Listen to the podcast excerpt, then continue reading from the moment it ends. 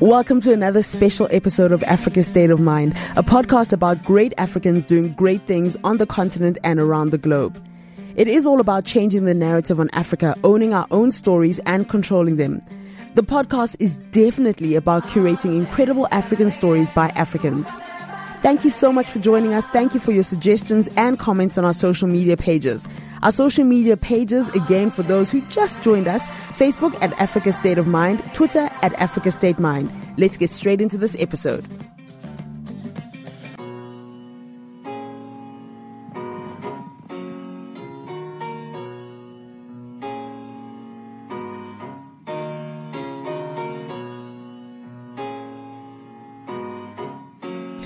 There's a song from a play called Rent that I thought was apt to start this conversation with my guest on today's episode of Africa State of Mind.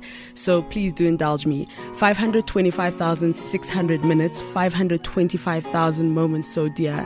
525,600 minutes. How do you measure measure a year? In daylights, in sunsets, in midnights, in cups of coffee, in inches, in miles, in laughter, in strife. I thought it was apt to start with this song as a reference because, after all, how do we measure life?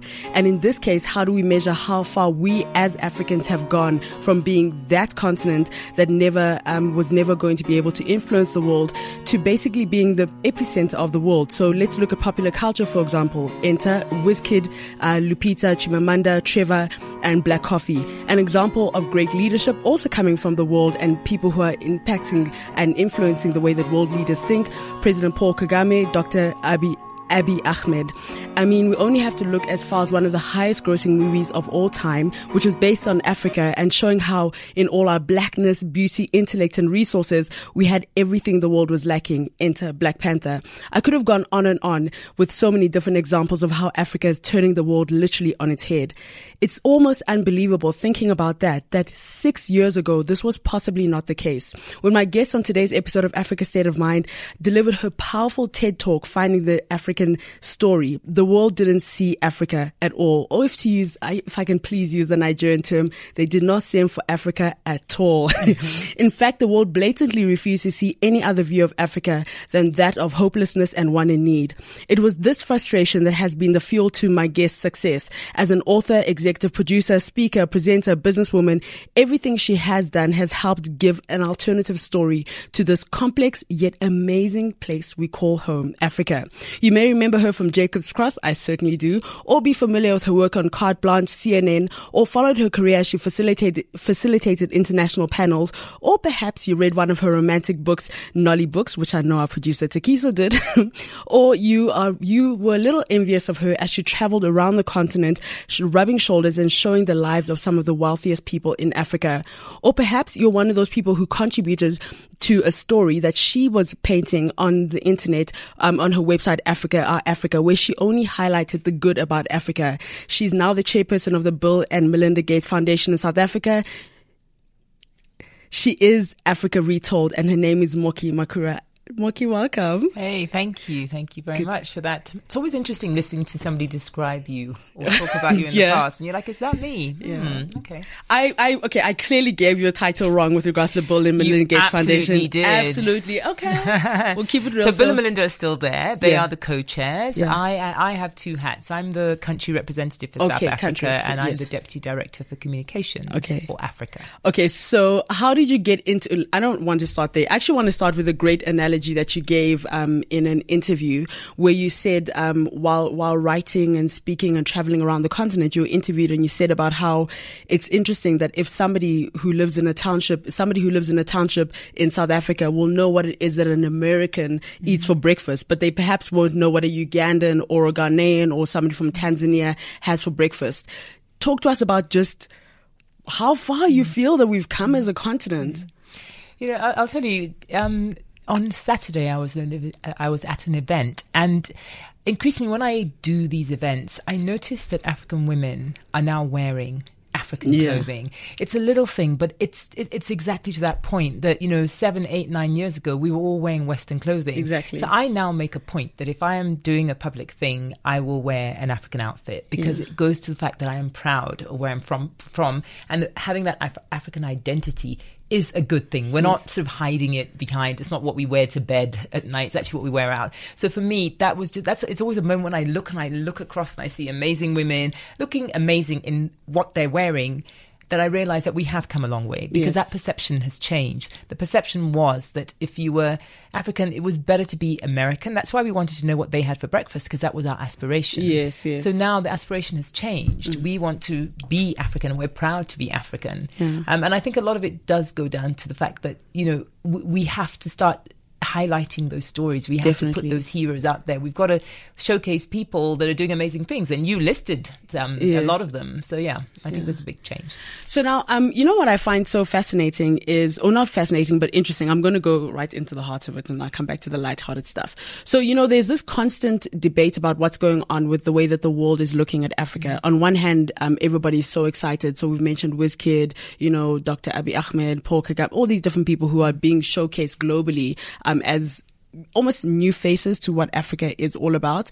But then there's also, you know, a lot of people who are kind of skeptical in a sense that they feel that in a way, what is African is still being dictated by an international narrative. So only X amount of people are allowed to go through. Um, so what are your, your views on that? Well, look, I think, you know, what I feel is that we need to stop looking at other people as being responsible for how things are, mm. responsible for the narrative, responsible for letting certain people go through and they're only pinpointing certain people. Personally, I don't agree with that. I mm. feel that, you know, Kagame is on a global platform mm. because of the reforms that he's done in Exactly. country Yeah.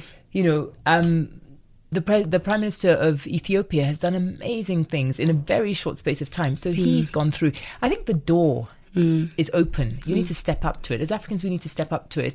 You know, one of the things that you know I say that, and this is more about you know women and men and how you know you, you know you get this terminology called an angry black woman if you're a little bit Oh, yeah. aggressive and you you're knocking on the door um, because you assume the door you've been you've been told not to be at that place. So Yes. you're knocking on the door, you're angry. And actually, you know what? I think the door's open. You just need to go up to it and open it. And that's how I feel about Africa. Mm. That I think we've been saying that, you know, the narrative we need to, you know, people stop people talking about Africa in a particular way. We need to start talking about Africa in the right way. You know, I think a lot of it comes back to us. And I'll, I'll just say this because I did this exercise a little while ago um, at some retreat that I went to where um, they asked about a movie that had sort of inspired you or influenced you the most. And when I thought about it, it was actually Hotel Rwanda. Yeah. And I remember seeing that film at the time. And what really struck me and made me really angry and actually propelled me to do a lot of the things I do was the fact that everybody watched it and said, why did the international world do nothing? Why hmm. did, you know, Belgium So not true. do anything? Why didn't the why, why didn't the world why did the world turn its back? And I kept thinking, what about us hmm. as Africans? What did we do? Mm. What did we do? And what did Rwandans themselves? What could they have done? And mm. for me, it always comes back to, you know, before you point your finger, what are you doing? And that mm. for me is the way I approach a lot of these things that what are we doing? And now, just um, with regards to, because I think that that is so powerful. And when you said that, it led me into another kind of thought um, where it's. Uh, because even now, I feel that with the continent, we're we're a lot. We know a lot more about what's going on with our neighbors, but still, we don't have, you know, what's what's going on in the east and west and south. People are not we don't actually know what's really happening. We haven't, as Africans, tapped into the possibilities of what is possible, you know, in other countries. So, for example, I know the Premier of Gauteng, he, he said that Gauteng has the seventh largest um, economy in, in Africa, which I thought was quite interesting. And then he also said that part of the reason was that because the private sector within Gauteng and the Gauteng government has understood the power of tapping into Africa, that's what's been the essential change. Do you feel that as Africans in general that we're seeing this, you know, people tapping in because there's talk of the free trade agreement, there's talk of all these different things, but are we really, you know what I mean? Like what's the next push? You know, I, I think the AU, you know, has identified that as as a continent, as one big sort of country, so to speak, we're more powerful. Because if you look at successful countries, China, India, you know, the US got massive populations. The way things work, I think, in you you need critical mass, mm. and sometimes smaller countries like Gambia, Botswana, they're small, mm. right? So if we come together, we are just much more powerful Exactly, yeah. together than we are apart. And you know, things like being able to travel across Africa easily. I mean, you, know, going, Yeah. getting a South African visa, getting a Nigerian visa. We are the So- ones doing a lot of these things to Yeah. ourselves. We, we, we, we, we sometimes make it hard for ourselves to be African. Intra-Africa trade, you know, is is, is a Mm. Should huge standard, issue yeah. because we, what the things actually most African countries require, most African countries don't sell. Sure. So we require oil. We most countries, Nigeria doesn't have even isn't capable of refining its own oil to get petrol. So Mm. we import petrol. So I'm just saying there's a lot of things that we as Africans need to fix on the continent before we start with the blame game. Mm. Yeah. But I think the one thing is if we realize that we are a single market Mm. and we should be able to cross borders, so things ECOWAS and the EAC and and um, SADC, we should all be trading. We should all, there should be free movement of goods across the continent. And you know because I think you know what people don't realize they, you know we've got this thing called the swing states we've got um, we've got Nigeria we've got um, we've got Kenya and we've got South Africa Yes. and those are the swing states those are the I've never actually heard it in that way, but I see what you mean. Sorry, continue. So, yeah, so if, you- for me, if you look at Africa, those are the ones that you kind of that take Mm. the continent. Those are the ones that almost dictate what's going on on the Mm. continent.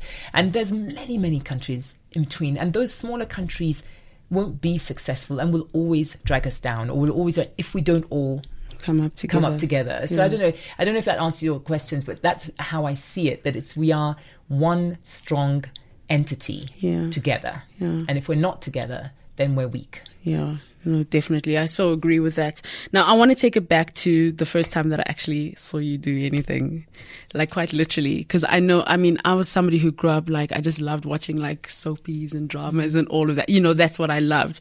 So when I first saw Jacob's Cross in my mind, I thought, what is going on? But in a good way, because I was so captivated with the story. I loved, um, the whole Nigeria and South Africa Mm, I link. love that, yeah. I love that the, the inter-travel, it was almost, you know, um, you, It was the vision. It was the dream. yeah, it was the like- vision, it was the dream, and it just seems so like impossible. And even on a basic level, the relationships, the interrelationships, and and just this idea of like, oh my gosh, you know, this is better than. It's better than anything. Do you know what I mean?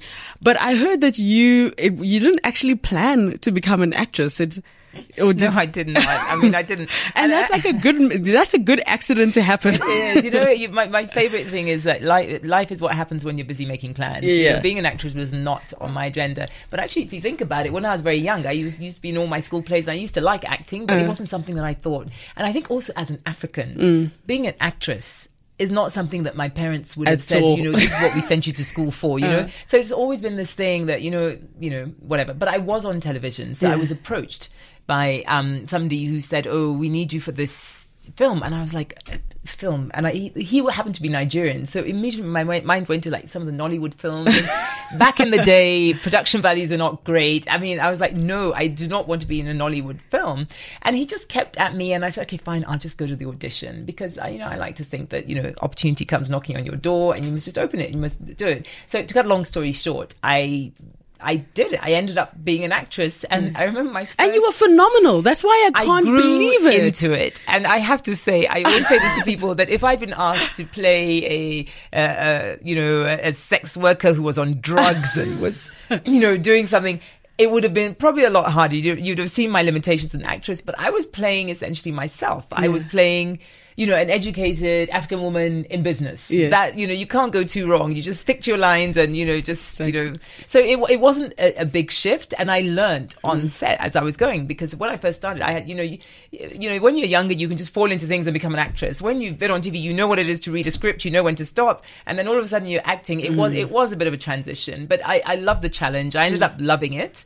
Frustrated with how long it does take to, to make television, but it was amazing TV. I think Jacob's Cross was one of the most phenomenal television series that happened because I think it really shifted people's perspectives of what Africa is and what it could be. It was African business people. We were doing things that you typically would see on a show like Dallas or in an American show, but we were doing it and it was being done in Africa. So it was, I, I really enjoyed it. It's a pity Yeah. that it's ended, but it actually it's still being shown, you know, every so often. Yeah, every time I see it in my mind, and you know, and that's one of those great reference points I feel in terms of African um, film and, and, and, and TV as a whole. I just believe that Jacob's Cross is one of those references because I know there were awards that were won in Monte Carlo. It was an award winning show, but even with all of that, it was quite surprising that at that point, just to juxtapose, people were not the the rest of the world was not 100% sold on this is what Africa could be. It was totally fiction. Although people here were flying in PJs, like in Nigeria, people had private jets more than anywhere, but it just was not something that the world was comfortable seeing.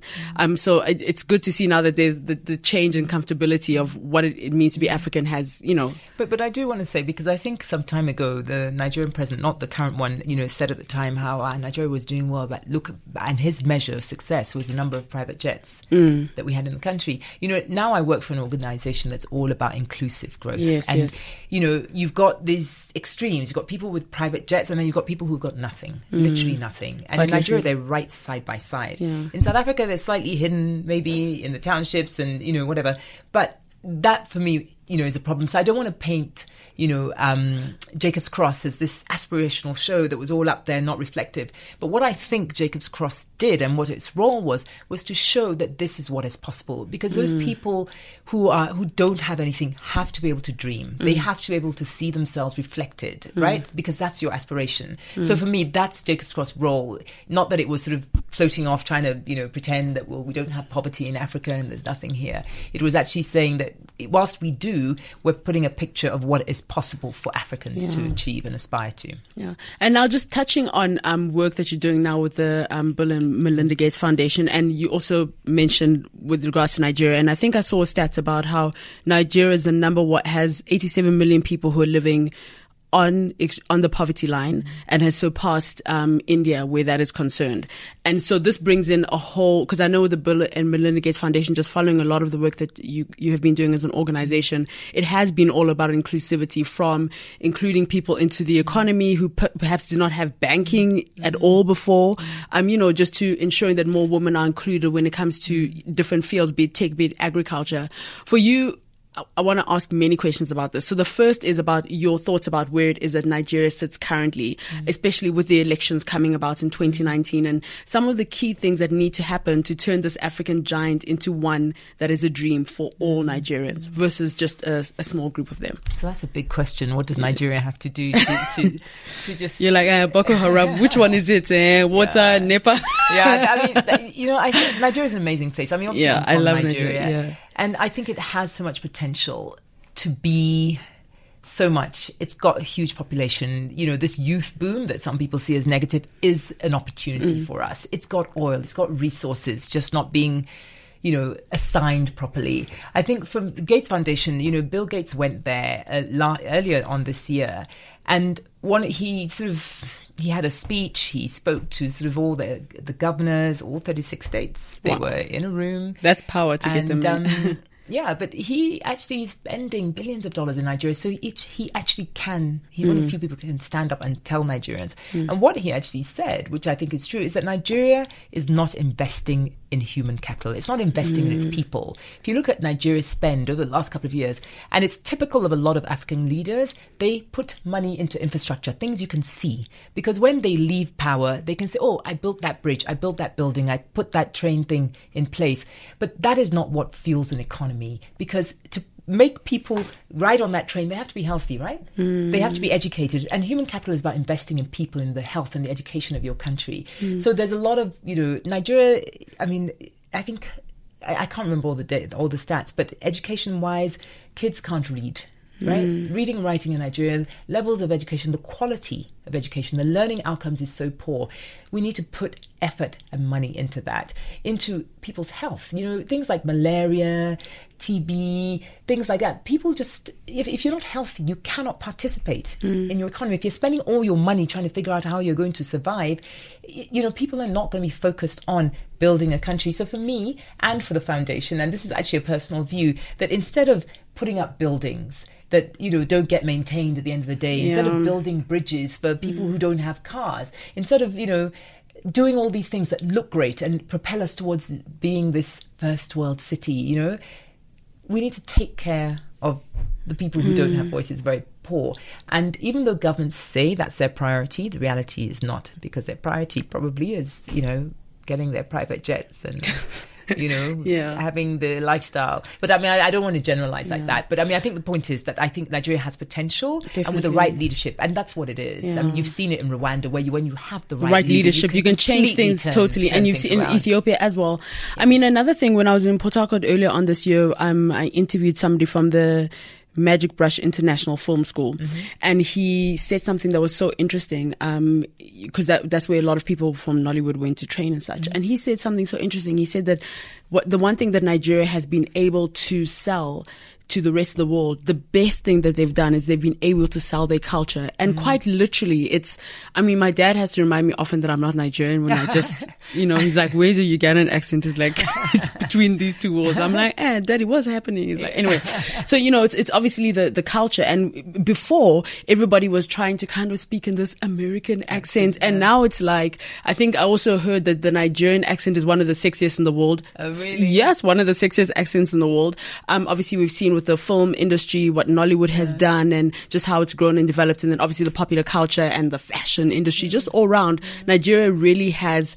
I think it's like what I love about Nigeria is that it's the prototype of how one country, uh, despite everything, can influence the world because that's literally what's going on in Nigeria at the moment. Yeah, and I think what fuels that is that Nigerians are incredibly proud of being Yeah, Nigerian. just like Americans. Americans are proud of being. It's yeah, yeah, yeah.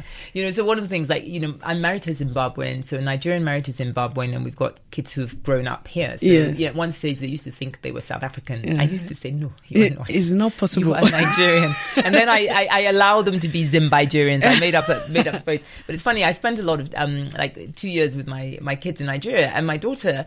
Her default accent is almost a Nigerian accent. I keep Uh. looking at like, where did you get it from? Where where is it? Because it's a little bit cool. Yeah, a little it's very- cool. yeah. In fact, she has. I, probably shouldn't be saying this, but she has these four friends, and only in fact, she's the only half Nigerian one. They call themselves the four Funkes. Ah, you're kidding, as in I- Funke? Funke is like, Uh-huh. ah, Funke now. Like, Oh, my like, gosh. where did you get this from? You know, so so that you know, to me, I mean, I'm there in their teens, so Yeah, it's, it's that's it is- fantastic though. It's great that Mm. I think they sort of gotten onto this spec that it's cool to be Nigerian, Yeah. but I don't want it to be about Nigerian. You know, it, it, because Nigeria has that big diaspora. You know, there's no place where you go you won't see a Nigerian. Even Alaska, ask Trump. Oh, in Alaska. so wherever you meet in the town, you know, they always say, and this is why I say that the biggest asset Nigeria has is its people. Because when you meet a Nigerian, you're like, wow, you know, they sound great, they're educated, they're, you know, whatever. Every time I've had people who've gone over there, gosh, they're so smart, slightly Mm. patronizing, but because they're educated and they're outward looking, you know, Mm. and, and, and I think the one thing I feel that I wanted to have, have make sure my kids had, that I think that I had just from being a Nigerian was confidence. Mm. Sometimes it's misplaced confidence because I have, uh, uh, you know, it's not always good. Um, but I think that level of confidence, which I see in Americans, Yes. um, is a really good thing, and, and that's what I want to see with more Africans. Yeah. That, you know, it's not about what you have; it's it's your state just of mind. yeah but but what i do love about it is the fact that nigerians are g- almost giving you know allowing all other africans Africans, to right. step into their pride i mean just Absolutely. just one more story on this which is so hilarious i traveled for some award ceremony in um the states i'm trying to not mention the artist names and everything but the, we got to the um to JFK, and this was like maybe two, three years ago. We got to JFK, and they're checking people, and I'm just like, listen, I'm not about this life, you know. I'm like, I was just praying they don't see all my visas in Africa. It's not possible. I'm like, oh look, I was in Norway, you know, just so that they'll let you in. Yo, the person that was some of the people I was with, and you know, like the artists, they were like, hey, this guy said to the guy was busy asking him, he's like, sorry, sir, like, what do you do? Like, what? He's like asking him all these questions. He goes, uh do you want to Google me? Can I tell you? I went, I was near the front of the queue. I'm like, see, this is JFK. It must stop. I went to the other long queue, got myself my own town car. I'm like, you guys are crazy. What do you, what do you mean?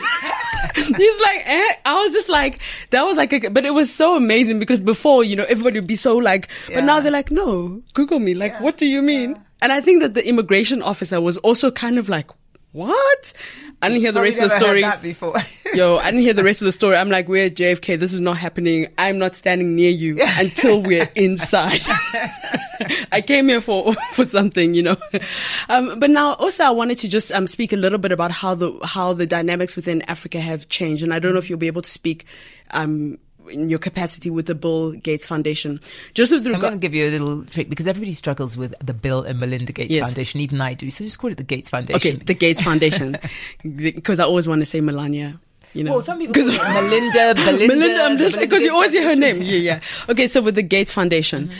um, you know, a while back when people used to look at how they worked with Africa, it was always about Africa being a place of aid, mm-hmm. and it looks mm-hmm. as though with some of the projects that you that the the foundation has um, introduced, it's more about partnerships and being a, ass- assisting with development versus it being, you know, as a relationship being like we have, we're giving, you do, that's it. So talk to us about some of the new initiatives that have come through um, at the Gates Foundation currently. Well, I, I think you know the Gates Foundation. We have over you know twenty eight different program strategies, Wow. right? So we do a lot, and because Africa is a lot of time where a lot of the issues are, the things that we're trying to solve.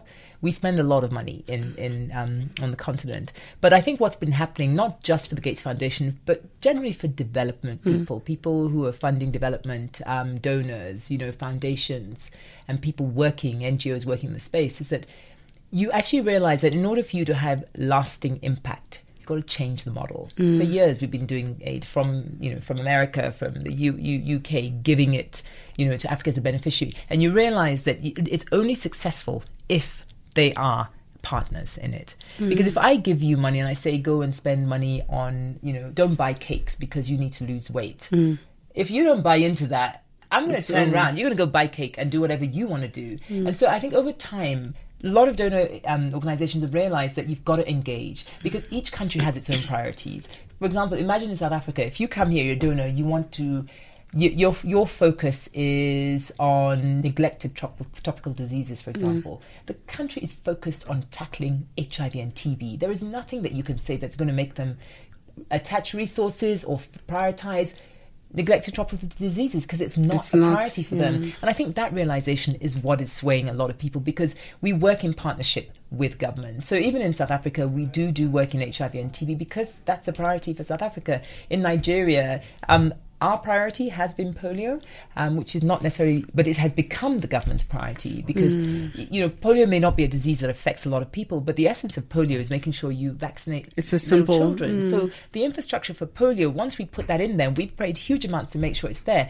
Governments can step in and they use that to do routine immunization of all children, which we know governments need, right? So for me, this thing about um, Africa not being at the table when the decisions are made, it's changing. We we are at the table because it, we're realizing that you know the the president has to be there. There has to be a development plan, and they have to be aware of what they want to happen in their country. Donors can come in and support that. That's what happens in um, in um, Ethiopia. And the reason why a country like Ethiopia is so successful is that if you want to come in and do anything in Ethiopia, they hand you their development mm, plan. This Sure, is what we're powerful, doing. yeah. These are our priorities. Mm. You look through there and you decide, okay, fine, I can support you on there, I can support you on there. If not, they make it difficult for you to operate there because mm. they don't need distractions.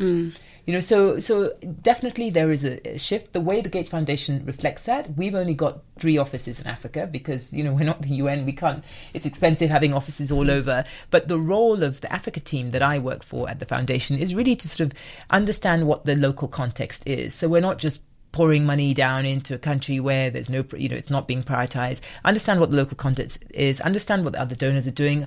Get the government relationships. You know, you need to understand what government's priorities are. What what are their challenges? What are the um, blockages? And our role is to actually say, okay, so how can we help support government open up those blockages to allow our program teams to be successful? You know, HIV, TB, how can they be successful? So, for example, the foundation um, supported um, by giving technical assistance to the writing of the national um, what's it called the the HIV and TB plan, the national strategic plan for HIV and, Okay, yes. and TB. I can't it's left my mind now, but we we provided technical Yeah. assistance because we realized that you know what, in order for us to do what we want to do, the the sort of the platform has to be right. The priorities in terms of how they want to tackle these two diseases has to be right. So we advised them and we provided technical assistance. So this thing about working in partnership, I think, is it's a realization that not just us has, but everybody has. Because at the end of the day, Bill and Melinda are not spending all their money so that they can just say they did it. They actually genuinely want to have impact. You know, maybe it's an arrogant thing. You actually want to see that you've made a change. I mean, who who doesn't? And I Yeah. think the realization is you can't do it on your own. Mm, no, not at all. Um, as you were speaking, I just kept thinking. Um, this question kept going in my mind. I have a lot of questions, but I'm going to limit them. So the one question is, um, would because you've done, you've literally been involved in so many different things, be it from being an author, you know, and writing romance books. I mean, I didn't write the you books. know, you I published them. published I them, publishing. them. Sorry, the Yeah, books. but I- yeah. To and traveling around the continent. Um, on the show, what is it called? Lifestyle, It, living, Living it, It, living it. Yeah, yeah. yeah. Where you literally were with some of the most powerful and wealthiest people around the continent. To Jacob's Cross, to your Mm. um your philanthropy work right now with the Bill and uh, with the Gates, Gates Foundation. Foundation. um, you know, to just all round. Is there? Because it seems to me as though your life just kind of happened as you were making plans. So it was like a door knocked opportunity, you know. So if if the door were behind you, see that door behind you, there was a knock and you open the door and it was, would you run for president of Nigeria? Would you open that door? Let's assume that you were based in Nigeria. Da da da. Take all of that out. Absolutely, you don't even have to qualify that. Okay. You know, because I think I, you know, you get to a certain stage, you know, and I'm I'm 51 now, Hmm. and I feel I've done a lot. My life has been adventurous. I've been lucky enough to be able to get up, have a thought, and think, oh, I can do that, and I went out and I did it. You know, and the times I realize that is when I'm going on a plane and when we hit turbulence. In the past, I'd be like, oh my god, no, we're going to die. No.